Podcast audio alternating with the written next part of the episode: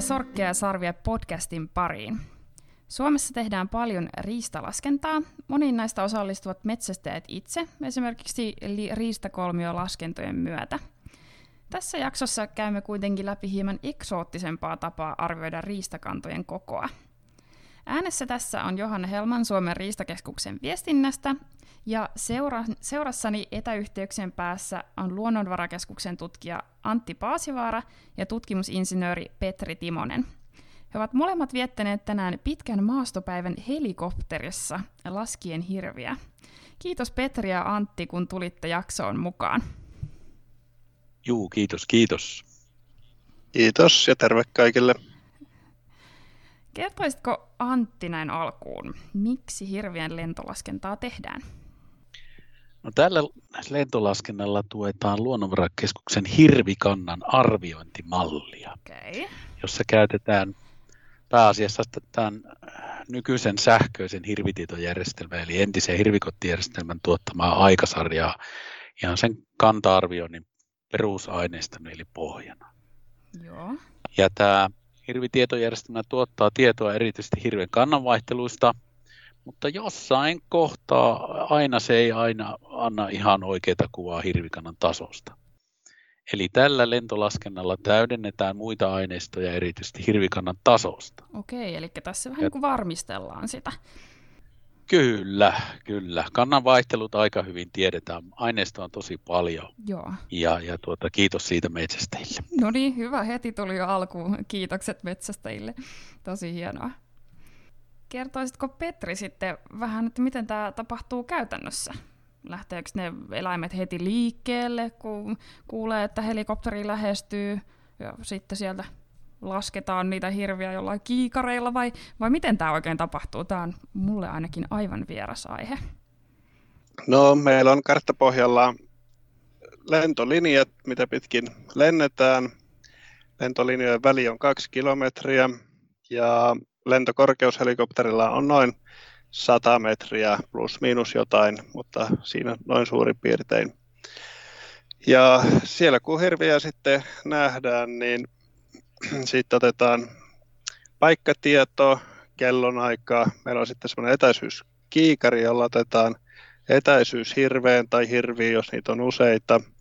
Lentokorkeus samalla otetaan ja sitten, että kummalla puolen lentosuuntaan niitä tehdään ja näitä elukoita on ja millaisia elukoita on nähty, että onko aikuisia vai vasoja. Okei, että siinä pystytään jos vain mahdollista niin tarkasti just, että onko se vasa vai sitten aikuinen.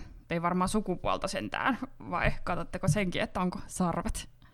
No, jos lähellä on, niin sen pystyy tietenkin, varsinkin jos sarvellisia elukoita on, niin sitten pystyy heti sanomaan, mutta se ei ole tarpeen se on yleensä laitetaan vain, että aikuisia ja vasoja. Joo.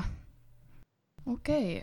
No näitä hirvilaskentoja käsittääkseni tehdään Pohjois- ja Itä-Suomessa, niin helikoptereilla, miksi vaan siellä?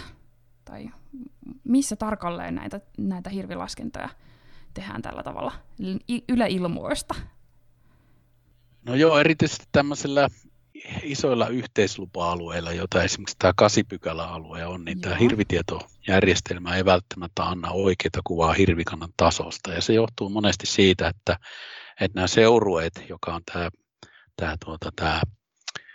eli metsästysseurue, on tämmöinen tilastollinen yksikkö tässä kanta-arviomallissa, niin ne heidän tietonsa joko menevät päällekkäin heidän omalta metsästysalueeltaan, tai sitten siellä on aukkoja.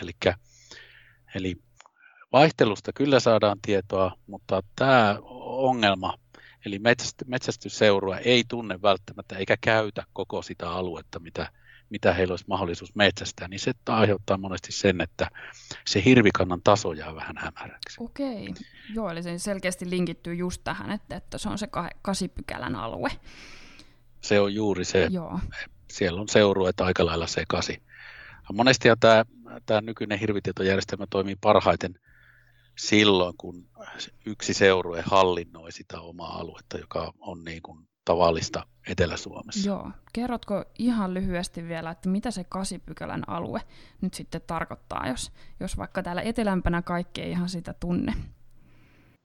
No se on se vapaan metsästyksen alue, jossa kuntalaiset voi oman kuntansa alueella metsästää valtion mailla. Joo, kyllä. No onko sitten jotain muitakin syitä, että miksi etelämpänä ei kannata näitä, sitten, näitä lentolaskentoja tehdä, vai onko se sitten vaan just tämä, että sitä tietoa ei saada tarpeeksi sitten siellä pohjoisempana? No kyllä sitä tarvetta varmaan olisi etelämpänäkin laskea, mutta nyt esimerkiksi kun me lasketaan täällä Pohjois-Pohjanmaan eteläreunassa, niin kyllä nämä metsät on aika peitteisiä ja haastavia laskettavia, että verrattuna noihin Pohjois-Suomeen avoimiin elinympäristöihin, niin on riskinä se, että tämä lentolaskentamenetelmä niin saattaa jossain kohtaa tuottaa virheellisiä tuloksia, eli hirviä jää ihan sitä keskilinjaltakin laskematta, joka on yksi tämän meidän etäisyysmenetelmän perusoletus, että ne kaikki tulisi laskettua. Joo. Tokihan tätä voitaisiin tutkimuksella selvittää, että mikä on se keskilinjan havaittavuus, mutta esimerkiksi tänäänkin, kun ollaan lennetty näitä hyvinkin tiheitä talousmetsiä, niin kyllä mulla itsellä ainakin tulee mieleen, että kyllä meiltä saattaa joku hirvi jäädä tuosta ihan hyvältäkin hollilta näkemättä. Joo. Mutta senpä oikeastaan nähdään vasta sitten, kun aineisto on kasassa ja että miltä se alkaa se aineisto näyttämään, että minkälaisia hirviteheyksiä sieltä tulee. Joo, mutta aika kuulostaa aika kunnianhimoiselta jopa, että periaatteessa kaikki sieltä laskettaisiin. Joo, kyllä se tahtoo olla, että meillä on semmoinen tietynlainen menetelmä, tämä etäisyysmenetelmä, jossa me arvioidaan tätä havaittavuutta, mutta samalla siinä menetelmän yksi vahvuus ja heikkous on se, että siitä keskilinjalta pitäisi nähdä kaikki. Joo. Ja kyllä sitä on Ruotsissa jonkun verran tutkittu sitä keskilinjan havaittavuutta, ja kyllä sieltä jonkun verran jää hirviä näkemättä, ja siihen vaikuttaa sitten sitä enemmän sitä jää näkemättä, mitä peitteisempää se maasto on. Joo, just.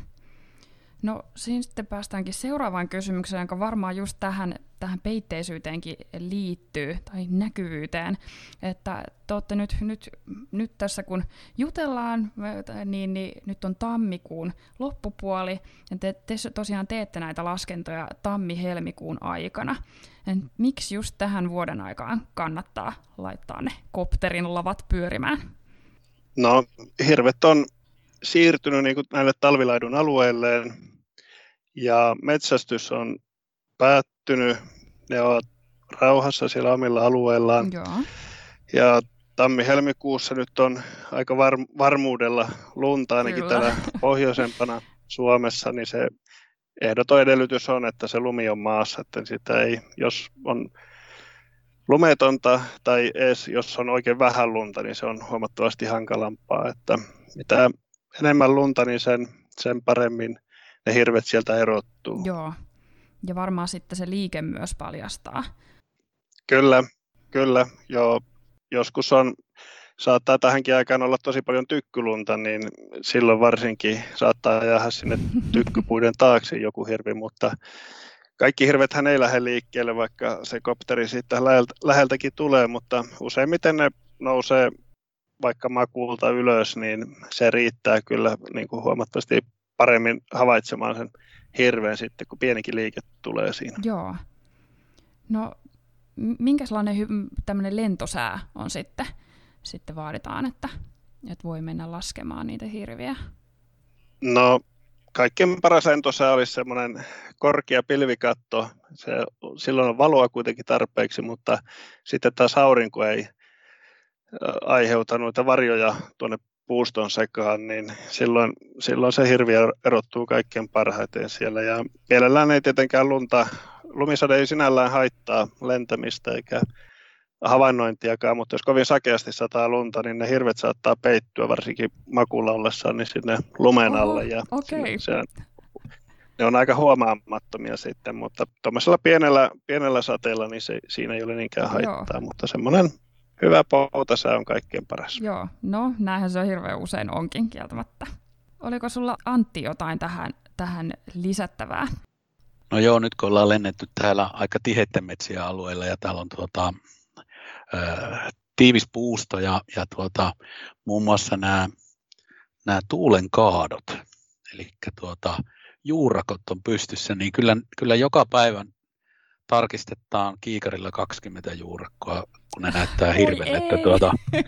Joo, ja sitten kun eilenkin, kun satoi lunta, niin tosiaan niin peittyy osa hirvistä, kun ne makasi tuolla lumessa, niin ne peittyy lumeen, ja siinä täytyy olla kyllä tosi tarkkana.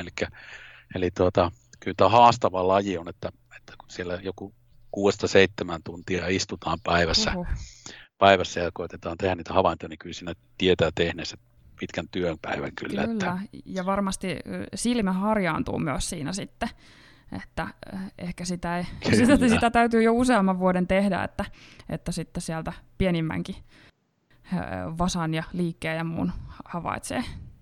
Kyllä, ja tässä on vielä sitten semmoinen aika mukavasti sitten tämä, kun tämä metsästyksen jälkeinen tämä lentolaskentatulos on niin kuin ajallisesti aika lähellä sen metsästäjien tuottaman hirvitietojärjestelmän jäävän kannan arviota, joo, joka taas on sitten pohjana seuraavan vuoden kanta-arviolle ja metsästyssuositukselle, niin siinäkin mielessä tämä keskitalvi on erinomaisen hyvä, ja kannattaa sitten, monesti sitä on kysytty sitäkin, että eikö me lasketa samoja hirviä sitten, kun näitä linjoja vaan 2 kilsan väliin, mutta kyllä täytyy sanoa, että nämä hirvet on keskimäärin todella haluttomia liikkumaan pitkiä matkoja tähän aikaan. Että se on ihan eri hirvi, mitä syksyllä sitten jahdiaikaan. Joo.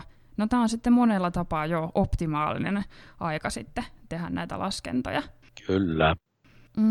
No mitä kaikkea siellä lennolla sitten voi oikein havaita? Me tässä nyt jo käytiinkin, että okei, siellä pystyy erottaa aikuisia vasaan, mutta lasketteko te vaikka jotain muutakin riistaa siinä sitten samalla?